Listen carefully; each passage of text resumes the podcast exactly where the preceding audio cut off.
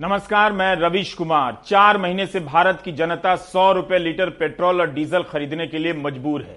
नब्बे रुपया लीटर कोई सस्ता नहीं होता। इस रेट के हिसाब से देखिए तो 2018 के सितंबर महीने में मुंबई में पेट्रोल नब्बे रुपया लीटर हो गया था। तब से आम जनता खुशी खुशी महँगा तेल भराने के लिए मजबूर है। हर बात में ऐतिहासिक ढूँढने वाली सरकार इस बात का प्रचार नहीं करती है कि पेट्रोल और डीजल के दाम ऐतिहासिक स्तर पर पहुँचे हैं और पहुँचने के बाद लौट नहीं रहे हैं। बिहार के बेगूसराय की कुछ दुकानों से हमारे सहयोगी संतोष ने सरसों तेल के ब्रांड के दाम की लिस्ट भेजी है। इंजन ब्रांड एक लीटर दो सौ रुपए, धारा ब्रांड एक लीटर एक सौ पचहत्तर रुपए, हवाई घोड़ा एक लीटर एक सौ नब्बे रुपए फॉर्च्यून कच्ची घानी एक लीटर एक सौ अस्सी रुपए, स्कूटर एक लीटर एक सौ अस्सी रुपए। एक सौ अस्सी से दो सौ रुपए किलो सरसों तेल का भाव है, जो एक साल पहले अस्सी से नब्बे रुपए किलो हुआ करता था। सरसों तेल क्यों महँगा हुआ? 2014-15 में खाद्य तेलों के उत्पादन को बढ़ाने के लिए नेशनल मिशन की घोषणा हुई थी। उसका क्या हुआ? उत्पादन क्यों नहीं बढ़ा? इस वृद्धि का संबंध उत्पादन की कमी से है या जमाखोरी से? हम इन सवालों को आगे देखेंगे। लेकिन पहले यह देखेंगे कि यह महँगा तेल कौन खा रहा है? किसकी जेब में पैसा है जिस कारण इसकी मांग बढ़ी है और दाम बढ़ रहा है? जमाखोरी को समझने के लिए ज़रूरी है। पिछले साल लाखों लोग जब पलायन के लिए मजबूर हुए तो क्या आपको बताया गया कि किन किन परिस्थितियों और विकल्पों का अध्ययन करने के बाद तालाबंदी का फैसला किया गया, जबकि कोरोना उस रफ्तार से फैला भी नहीं था। आप यह जवाब नहीं जानते, लेकिन यह जानते हैं कि करोड़ों लोगों की नौकरियाँ चली गई, कमाई आधी हो गई। सरकार इस बारे में कभी रिपोर्ट नहीं देती कि प्रथम तालाबंदी से कितने लोगों की नौकरी गई। 2020 में भारत की अर्थव्यवस्था रसातल में चली गई। पहली बार भारत की जीडीपी ज़ीरो से भी नीचे, माइनस में चली गई। लोगों की क्रय शक्ति खत्म हो गई, उसके बाद भी हालात मुश्किल से ही संभले। तब तक मार्च और अप्रैल 2021 आ गया, जो हुआ आपने देखा। एक बार फिर से लोगों की कमाई और क्रय शक्ति खत्म हो गई। अगर इतनी बात आप समझ गए हैं तो आगे बढ़ता हूँ। अगर यह तस्वीर आपके जहन में स्पष्ट है तो आप इतनी आसानी से स्वीकार नहीं करेंगे कि भारत के लोगों का जीवन स्तर बढ़ा है। कांग्रेस की सांसद छाया वर्मा, सपा की सांसद विशंबर प्रसाद निषाद और चौधरी सुखराम सिंह यादव ने तेल के दाम बढ़ने के कारणों को लेकर सवाल पूछा। तो मानसून सत्र में खाद्य और उपभोक्ता मामलों की राज्य मंत्री साध्वी निरंजन ज्योति जवाब देती हैं कि खाद्य तेलों की कीमतें, अन्य बातों के साथ साथ मांग और आपूर्ति में असंतुलन से भी बढ़ी हैं। आगे कहती हैं कि लोगों के जीवन स्तर में सुधार के कारण खाद्य तेलों की मांग में वृद्धि हो रही है। खाद्य तेलों का प्रति व्यक्ति उपभोग 2018-19 में 19.5 किलोग्राम प्रति वर्ष से बढ़कर 2019-20 में 19.7 किलोग्राम प्रति वर्ष हो गया है। क्या वाकई 2020-21 के साल में जीवन स्तर में इतना सुधार आया है? एक और बात, सवाल पूछा गया है कि 2020 और 21 में दाम क्यों बढ़ रहे हैं? लेकिन सरकार डेटा दे रही है 2018 और 19 का। इस जवाब में सरकार ने कई कारण बताए हैं, लेकिन जमाखोरी पर चुप है। क्या वाकई जमाखोरी समाप्त हो चुकी है? क्या आप मानने के लिए तैयार हैं कि 2020-21 में लोगों का जीवन स्तर इतना सुधर गया है कि 180 रुपया किलो सरसों तेल खरीदकर खा रहे हैं? वो भी कई महीनों से मांग बढ़ती जा रही है, दाम बढ़ते जा रहे हैं। जीवन स्तर सुधरा है तो फिर 80 करोड़ लोग कौन हैं जो प्रधानमंत्री गरीब कल्याण योजना के तहत मुफ़्त अनाज और झोला लेने के लिए लाइनों में लगे हैं? यह भारत की गरीबी का एकमात्र सरकारी आंकड़ा है जो सरकार खुद से नहीं बताती है। क्या ये 80 करोड़ लोग जो चावल और गेहूँ नहीं खरीद पा रहे हैं, सरसों तेल खूब खरीद रहे हैं? इस साल क्या हुआ? इकोनॉमी का रिकवरी नहीं हुआ। सेकेंड वेव आया लॉकडाउन हुआ। तो अपना जितना सेविंग था, वो खर्च हो चुका है और दूसरे रेगुलर जॉब नहीं मिल रहा। अनएम्प्लॉयमेंट की डाटा हम सब पता होता है, जैसे centre for monitoring of Indian economics ने भी बताया अनएम्प्लॉयमेंट रेट बहुत ज़्यादा है। तो ये आपके पास पैसे नहीं होगा तो खर्च नहीं करेंगे। और पहला साल आपका थोड़ा सेविंग था, उसकी वजह से थोड़ा खर्च हो रहा था। और लोगों ने एग्रीकल्चर पे रीज्वाइन किए थे, क्योंकि गाँव सब चले गए थे, उस पर रिजॉइन की लेकिन अभी क्या हो रहा है कि बहुत सारे लोगों को एग्रीकल्चर पे भी अभी भरोसा ज़्यादा नहीं है। हम जैसे जानते हैं कि उससे इनकम नहीं होता है ज़्यादा। और दूसरा होता है कि जो नॉन फार्म एग्री जो एम्प्लॉयमेंट होना चाहिए इनफॉर्मल सेक्टर में, वो भी नहीं है। क्योंकि आप देखेंगे तो जो होता है कि करीब 50 परसेंट से ज़्यादा रूरल एम्प्लॉयमेंट भी नॉन फार्म एक्टिविटीज़ से आता है। वो भी नहीं हो रहा है। इसकी वजह से लोगों का आमदनी काफ़ी कम हो गया है। बल्कि अभी घाटे की सौदा भी चल रहा है, क्योंकि आपने सब कुछ इन्वेस्ट कर चुके हैं, खर्च कर चुके हैं, जितने सेविंग था, और अभी आपकी खर्च करने का नहीं है। तो उसकी वजह से हमारा प्राइवेट कंजप्शन या निज, निजी उपभोग का लेवल बहुत ज़्यादा कम हो गया है। 2020-21 की आर्थिक तंगी को समझने के लिए सरकार के पास कई ज़रूरी आंकड़े नहीं हैं। यहाँ तक कि 3 अगस्त 2021 को गृह राज्य मंत्री नित्यानंद राय ने लोकसभा में जवाब दिया कि कोविड 19 महामारी से देश में आत्महत्याओं पर पड़ने वाले प्रभावों का आकलन करने के लिए सरकार ने कोई अध्ययन नहीं कराया है। क्या यह अध्ययन नहीं कराना चाहिए? लेकिन खबरों की कतरनों से पता चल जाता है कि लोग किस तकलीफ़ से गुजर रहे हैं। 21 अगस्त की यह खबर हिंदुस्तान की है। यूपी के औरैया के कछियात मुहाल में रहने वाले 25 वर्षीय तीन बेटियों के पिता ने आर्थिक तंगी के चलते परेशान होकर आत्महत्या कर ली। मृतक मजदूरी कर परिवार का भरण पोषण चलाता था। यह खबर भी 21 अगस्त की है। कानपुर के किदवई नगर में मंदिरों के ना खुलने से प्रसाद बेचने वाले एक दुकानदार ने आत्महत्या कर ली। दुकानें बंद होने से उनकी आर्थिक स्थिति खराब हो गई थी। दैनिक भास्कर की खबर के अनुसार 25 अगस्त को 28 साल की युवती ने आत्महत्या कर ली। परिवार आर्थिक तंगी से गुजर रहा था। 30 अगस्त को ग्वालियर के टेंट व्यवसायी ने कोरोना में व्यापार ठप होने के कारण आत्महत्या कर ली।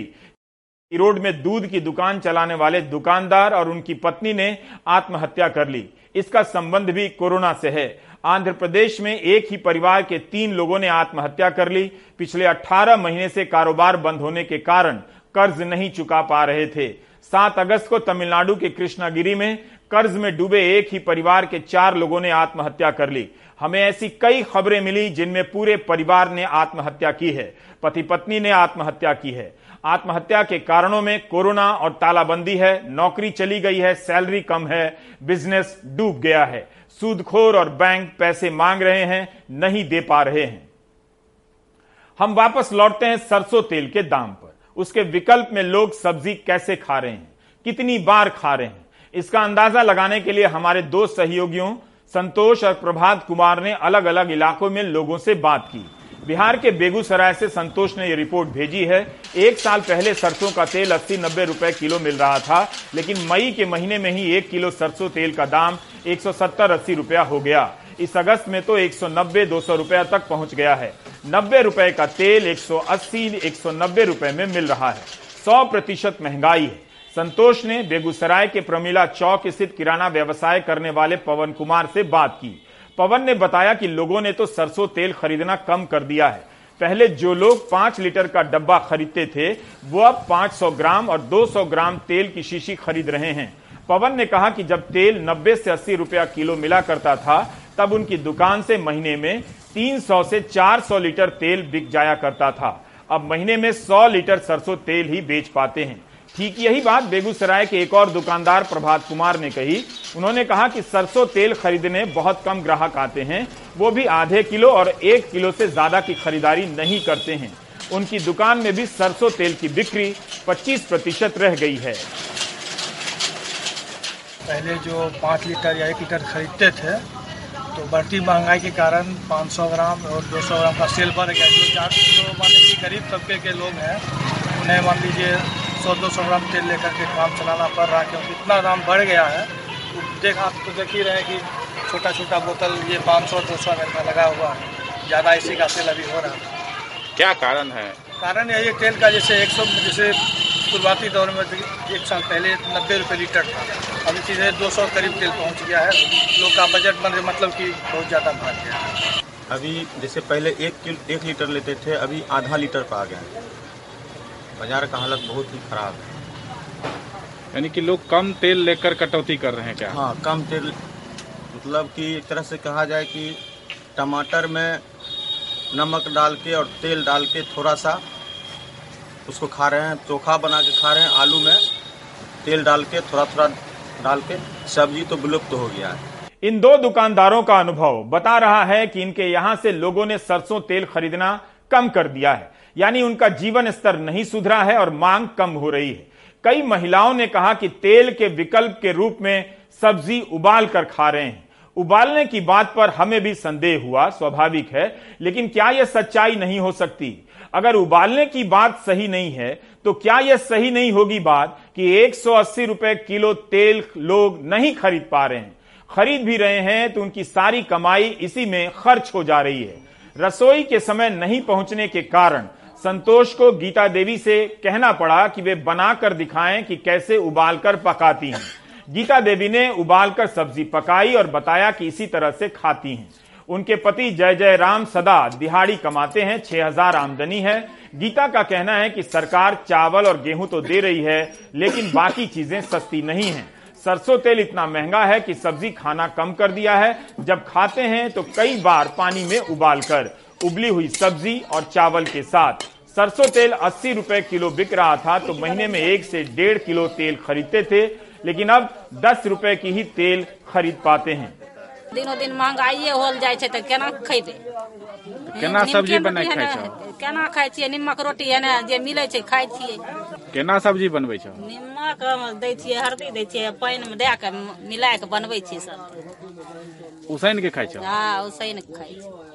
आ पहिले केना सब्ज़ी बनबै रहो? पहिने तेल फोरन कऽ बनबै रहियै।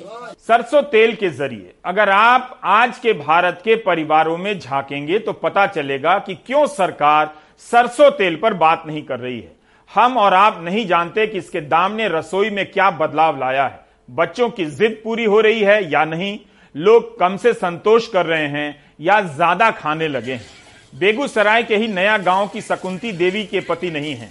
खेतों में मजदूरी करती हैं, बारिश के कारण काम बंद है, उबाल कर खा रही हैं और कई बार आधा पेट ही खाने को मिलता है। उसी तरह प्रमिला देवी के पति की कमाई घट गई है, बाढ़ के कारण एक महीने से कमाई बंद है।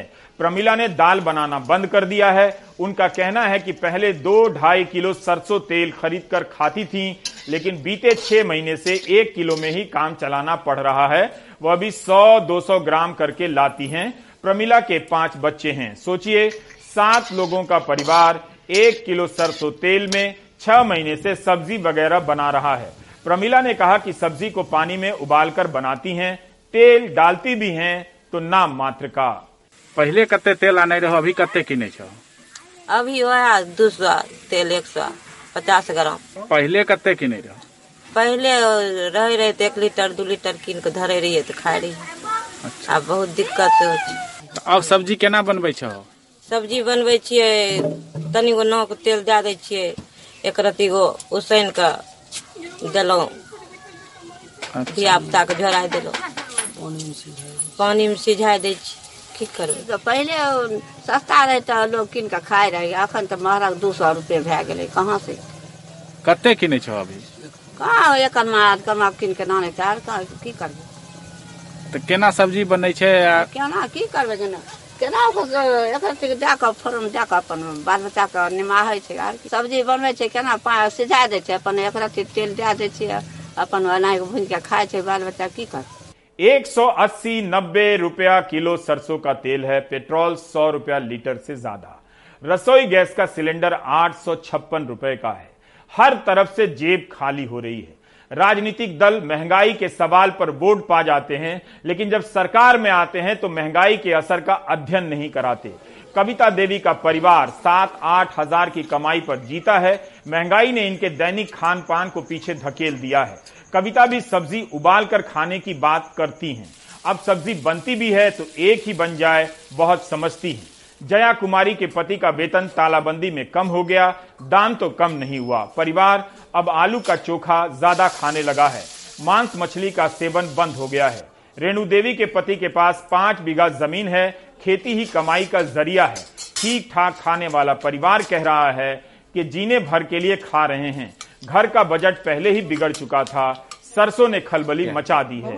पहले जहाँ घरों में पाँच लीटर सरसों तेल की खपत होती थी अब दो लीटर में ही काम चलाना पड़ रहा है। महँगाई के कारण पहले सरसों तेल नब्बे रुपए के जी कीनते थे तो पाँच लीटर के यूज़ करते थे घर पर। अब महँगाई जितना हो गया तो एक दो लीटर में महीना में पुराते हैं।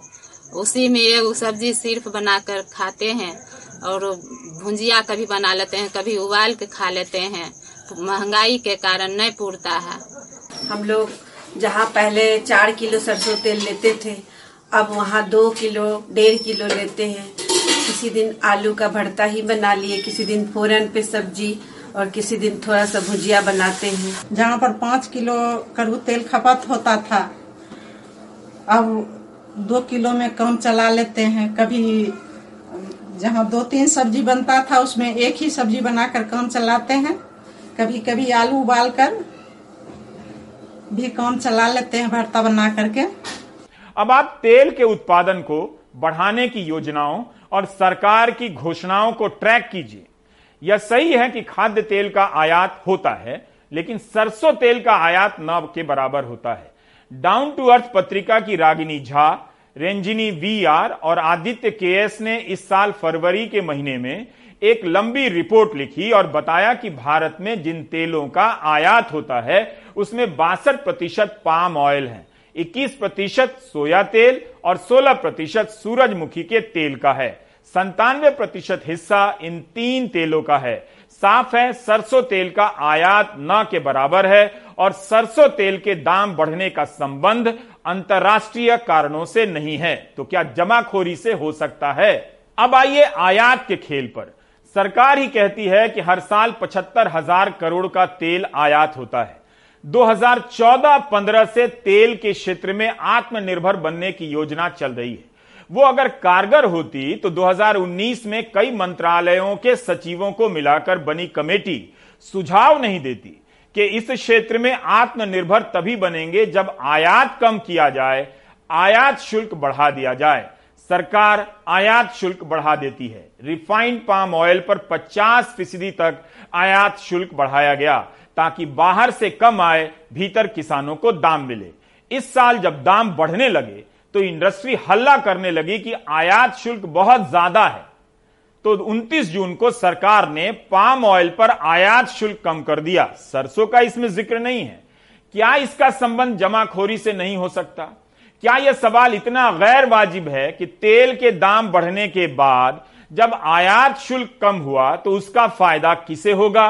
इंडस्ट्री को या आम लोगों को? लेकिन आयात निर्यात के खेल में सरसों का तेल शामिल ही नहीं है। फिर सरसों का तेल क्यों महँगा हो रहा है? किसान से जो सरसों जिस समय खरीदी गई, उस समय सरसों का रेट जो था, पैंतीस सौ न होकर के चार हज़ार के आसपास था, चार हज़ार से पाँच हज़ार तक। सरसों के खरीदारी हुई। लेकिन उसके बाद में जब किसान के पास सरसों नहीं रही और जो जमाखोर थे सरसों उन्होंने अपने स्टॉकों में उसका भंडारण कर लिया तो सरसों के रेट अचानक ही बढ़ा, दिए गए और तेल के रेट बढ़ा दिए गए। इस तरह से एक पूरे देश को एक महँगाई की मार झेलनी पड़ रही है।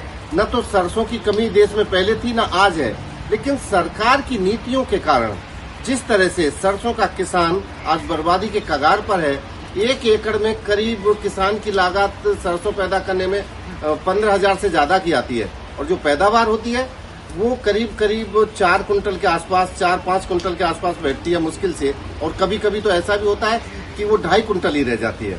बहुत सारा डेटा देना और रिसर्च देना संभव नहीं है। लेकिन पुरानी खबरों और सरकार के बजट को पलटते हुए पता चला कि हेडलाइन छपने के बाद उसकी हकीकत कुछ और हो जाती है। नवंबर 2019 के इकोनॉमिक टाइम्स में वाणिज्य मंत्री पीयूष गोयल का एक बयान छपा है कि वाणिज्य मंत्रालय ने कृषि मंत्रालय से कहा है कि खाद्यान्न तेलों के उत्पादन में भारत को आत्मनिर्भर बनाने के लिए रोड मैप तैयार करें। अलग अलग मंत्रालयों के साथ हुई बैठक में चर्चा हुई है कि खाद्यान्न तेलों के आयात को ज़ीरो कैसे किया जाए। अब देखिए आयात शुल्क कम कर दिया।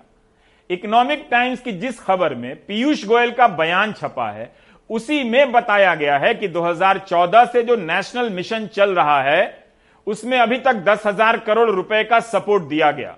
2019 की घोषणा के अनुसार किसानों की आय दुगनी करने के लिए अगले 10 साल के दौरान 2030 तक खाद्यान्न तेल के उत्पादन में भारत को आत्मनिर्भर होना है। यह सरकार का बड़ा लक्ष्य बताया गया।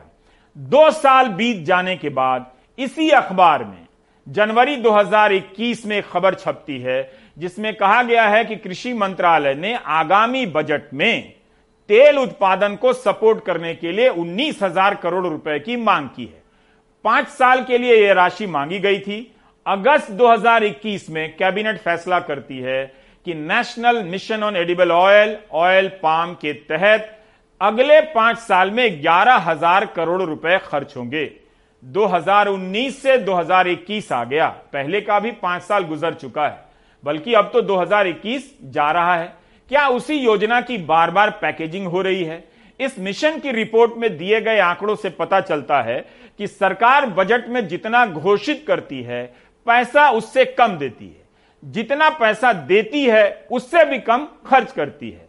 National mission on oil seeds and oil palm की वेबसाइट पर 2017 तक के इसी तरह के आंकड़े हमें दिखाई देते हैं।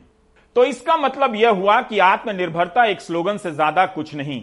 उत्पादन भी खास नहीं बढ़ा, पैसा भी खास नहीं था। इस योजना का संबंध दक्षिण और पूर्वोत्तर भारत से ही है, जहाँ ताड़ के पेड़ की खेती होती है। इसका संबंध पर्यावरण के सवाल से भी है, जिस पर अलग से बात की जानी चाहिए।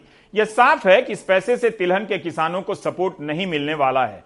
वैसे भी जनता सरसों के दाम से परेशान है और घोषणा पाम ऑयल को लेकर हो रही है। भारत में सरसों तेल के बाद सबसे अधिक सोयाबीन और मूंगफली के तेल की खपत होती है।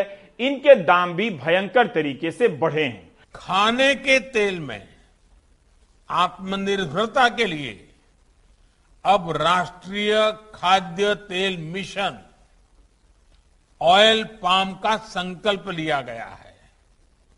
इस मिशन के माध्यम से खाने के तेल से जुड़े इकोसिस्टम पर ग्यारह हज़ार करोड़ रुपए से अधिक का निवेश किया जाएगा। जनता सरसों तेल के दाम बढ़ने से त्राही त्राही कर रही है। आयात या निर्यात न होने के बराबर सरसों तेल की कीमतों का संबंध अंतर्राष्ट्रीय कीमतों से नहीं हो सकता यह साफ़ है। तो दाम क्यों बढ़ रहे हैं? क्या जमाखोरी वजह हो सकती है? याद रहे, नई कृषि नीति में जमाखोरी की सीमाएँ समाप्त कर दी गई हैं। तेल के बीज और खाद्यान्न तेलों को आवश्यक वस्तुओं की सूची से हटा दिया गया है। गोदाम भी अब लीज पर दिए जाएँगे। बीजेपी सांसद खगेन मुर्मू ने सवाल किया कि सरकार तेल के उत्पादन में आत्मनिर्भरता के लिए क्या कर रही है? तो 10 अगस्त 2021 को कृषि मंत्री नरेंद्र तोमर जवाब में सरकार की कई योजनाएँ गिना देते हैं, जिन्हें सम्मिलित रूप से पीएम आशा कहा जाता है। इस योजना के तहत किसानों को कीमतों में समर्थन देना था, ताकि उन्हें सही दाम मिले, आय दुगनी हो। सरकार इस योजना का कम ही प्रचार करती है। इसमें खाद्यान्न तेल के किसानों को भी सपोर्ट करना था। पहले साल, यानी 2018-19 में, इस योजना के तहत बजट से ज़्यादा खर्च किया गया। 1500 करोड़ बजट था, खर्च हुआ सैतालीस करोड़। लेकिन अब यह घटते घटते 300 करोड़ पर आ गया है। ज़ाहिर है सरसों की खेती करने वालों को कीमतों का सपोर्ट नहीं मिल रहा होगा।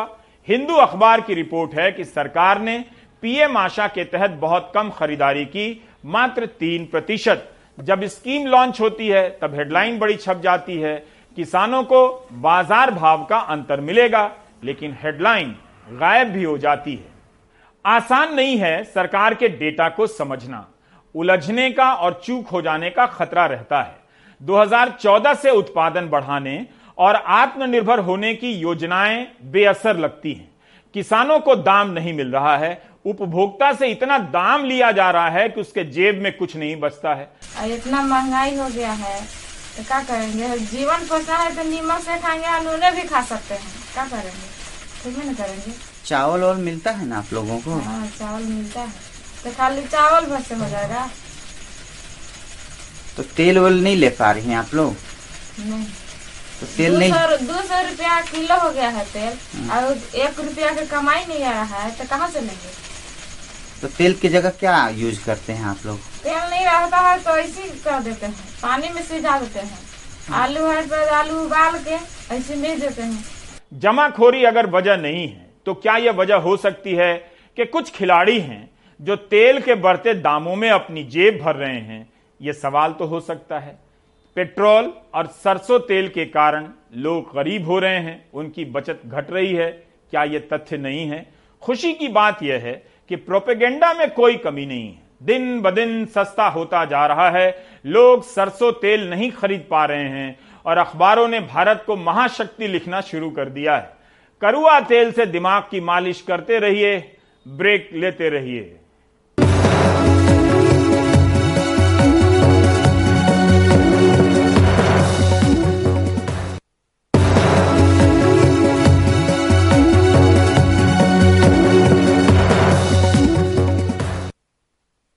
प्राइम टाइम के पहले हिस्से में आपने देखा कि लोग सरसों का तेल नहीं खा पा रहे हैं। लेकिन कुछ हिंदू नाम से चल रहे संगठन और हिंदू बोलकर कुछ युवाओं का समूह यह तय करने में काफ़ी मेहनत कर रहा है कि मुसलमान क्या खाएँ, क्या पहने और अपने ठेले पर किसका नाम लिखें। हिंदी प्रदेश ने इस स्तर पर पहुँचने के लिए कम मेहनत नहीं की है, बहुत मेहनत की है। रिटायर्ड अंकिलों ने तो दिन रात की है। उसकी खातिर इस असहिष्णुता के बाद भी आप सहिष्णुता पर गर्व कर ही सकते हैं। अपना अल्लाह का नाम लिखो भाई। मोहम्मद का नाम लिखो। श्रीनाथ जी का नहीं लगा सकते हो आप। हटाओ से तुरंत। तरीके से। तो तरीके से नाम है। ना अपने नाम से चलाना। ओरिजिनल में। बिल्कुल। ध्यान रख ले इस बात को। हटा इसको। कृष्ण भक्त भी युद्ध करो मथुरा को भी शुद्ध करो। कृष्ण भक्त युद्ध करो मथुरा को भी शुद्ध करो। इसको हटा। और अपने नाम से जो लगाना है, अपने नाम से लगा, कोई ऐतराज नहीं है। तो हमारे ठाकुर जी का नाम आप लगाओगे और इस्तेमाल करोगे तो हमको आपत्ति है। और यदि आपको हमारे ठाकुर जी का इस्तेमाल करना ही है तो आइए आपको हम वहाँ खोल के स्वागत करते हैं। आइए, घर वापसी कीजिए। और बड़े अच्छे रूप से आपको हम दुकान भी देंगे और श्रीनाथ जी का नाम भी देंगे। ठेले वाले ने हिंदू मुस्लिम का झगड़ा खत्म करने को अब अपने ठेले का नाम अमेरिकन डोसा कॉर्नर लिख लिया है। उसे यकीन है कि अमेरिका उसका बोर्ड नहीं तोड़ेगा। लेकिन काश तोड़ने वालों ने गीता पढ़ी होती तो वे ऐसा नहीं करते, जिसके बारहवें अध्याय के तेरहवें श्लोक में भगवान कहते हैं, अद्वेष्टा सर्वभूतानाम मैत्र करुण एवचा निर्ममो निरहंकार सम दुखा सुखा शमी यानी मुझे वे भक्त बहुत प्रिय हैं, जो अहंकार और द्वेष से मुक्त और क्षमाशील हैं, जो मित्र और दयालु हैं, जो सुख और दुख में समान हैं। वीडियो वायरल हुआ तो पुलिस ने भी खाना पूरी की और मामूली दफाओं में एफआईआर कर ली। वस्तुतः बहुसंख्यकवाद जिस तरह उग्र होता जा रहा है, ये तालिबान का हिंदी रूपांतरण है, जो हमारे समाज को, हमारे देश को बहुत बड़ी क्षति पहुंचाएगा। ये उस भगवान का नाम लेने से रोकने के लिए हुआ, जिसने दुनिया को ज़िंदगी का सबसे बड़ा फलसफा दिया, जिसकी मोहब्बत और अकीदत धर्मों के आर पार जाती है। यही वजह है कि मुगलों की हुकूमत में काबुल से पश्तून कबीले का एक मुसलमान सैयद इब्राहिम वृंदावन आता है और रसखान बन जाता है और कहता है कि मानुस हों तो वही रसखान, बसों ब्रज गोकुल गाँव के ग्वारन, जो पशु हों तो कहाँ बस मेरो, चरो नित नंद की धेनु मंझारन। यानी अगर अगले जन्म में इंसान बने तो गोकुल के ग्वालों के बीच रहने को मिले, और अगर पशु बने तो नंद की गाय बन जाऊँ। बिना शक्ल सूरत के खुदा की इबादत करने वाले, कृष्ण के अकीदतमंद मुसलमानों की गिनती करना मुश्किल है। नजीर अकबराबादी लिखते हैं दधि चोर गोपीनाथ बिहारी की बोलो जय, तुम भी नजीर किशन बिहारी की बोलो जय। मौलाना हसरत मोहानी लिखते हैं, हसरत की भी कबूल हो मथुरा में हाजिरी, सुनते हैं आशिकों पे तुम्हारा करम है खास। हफीज जालंधरी लिखते हैं हाँ तेरी जुदाई मथुरा को ना भाई, जमुना का किनारा सुनसान है सारा, ए हिंद के राजा, एक बार फिर आजा, दुख दर्द मिटा जा। निदा फाजली लिखते हैं वृंदावन के कृष्ण कन्हैया, अल्लाहू, बंसी राधा, गीता गैया, अल्लाहू। कैफी आजमी लिखते हैं, और फिर कृष्ण ने अर्जुन से कहा, न कोई भाई, न बेटा, न भतीजा, न गुरु, एक ही शक्ल उभरती है हर आईने में। आत्मा मरती नहीं, जिस्म बदल लेती है। जिस्म लेते हैं जन्म, जिस्म फना होते हैं, और जो एक रोज़ फना होगा, वो पैदा होगा।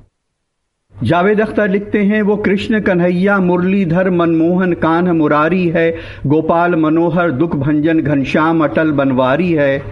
और शकील बदायूनी, मुगल आज़म में लिखकर अमर हो जाते हैं कि मोहे पनघट पे नंदलाल छेड़ गयो रे मोरी नाजुक कर करैया मरोड़ गयो रे हम ब्रज के लोगों के लिए ब्रजभाषा काव्य की शानदार परंपरा में मुस्लिम भक्त कवियों का बहुत ऊँचा स्थान रहा है। और हमारे श्रेष्ठ कवियों ने यहाँ तक कहा, इन मुसलमान हरिजनन पे कोटे के हिंदू उबारी है। कृष्ण दुनिया को जीवन का दर्शन भी देते हैं और मोक्ष का निमंत्रण भी। भगवान गीता के 18वें अध्याय के छाछठवें श्लोक में कहते हैं कि सर्वधर्मान परित्यज्य मामेकम शरणम ब्रज अहम त्वाम सर्व पापेभ्यो मोक्षश्यामी माशुचा तो ये किसी दल या किसी संगठन के लिए नहीं कहते। ये एक सार्वजनिक निमंत्रण है जो मथुरा के उस गरीब ठेले वाले के लिए भी है, जो उनका नाम अपने ठेले पे लगा करके चार पैसे कमा रहा था। दुनिया में गीता का उर्दू, फारसी, अरबी में तर्जुमा करने वालों में तमाम मौलाना, तमाम धर्मगुरु भी शामिल रहे हैं।